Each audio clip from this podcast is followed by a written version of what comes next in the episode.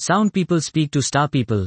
A Sound Expert's Perspective on Astronomy Sonification Projects, by Nicolas Misdariis et al. The Audible Universe project aims at making dialogue between two scientific domains investigating two distinct research objects, briefly said, stars and sound. It has been instantiated within a collaborative workshop that started to mutually acculturate both communities by sharing and transmitting respective knowledge, skills, and practices. One main outcome of this exchange was a global view on the astronomical data sonification paradigm that allowed to observe either the diversity of tools, uses and users, including visually impaired people, but also the current limitations and potential ways of improvement.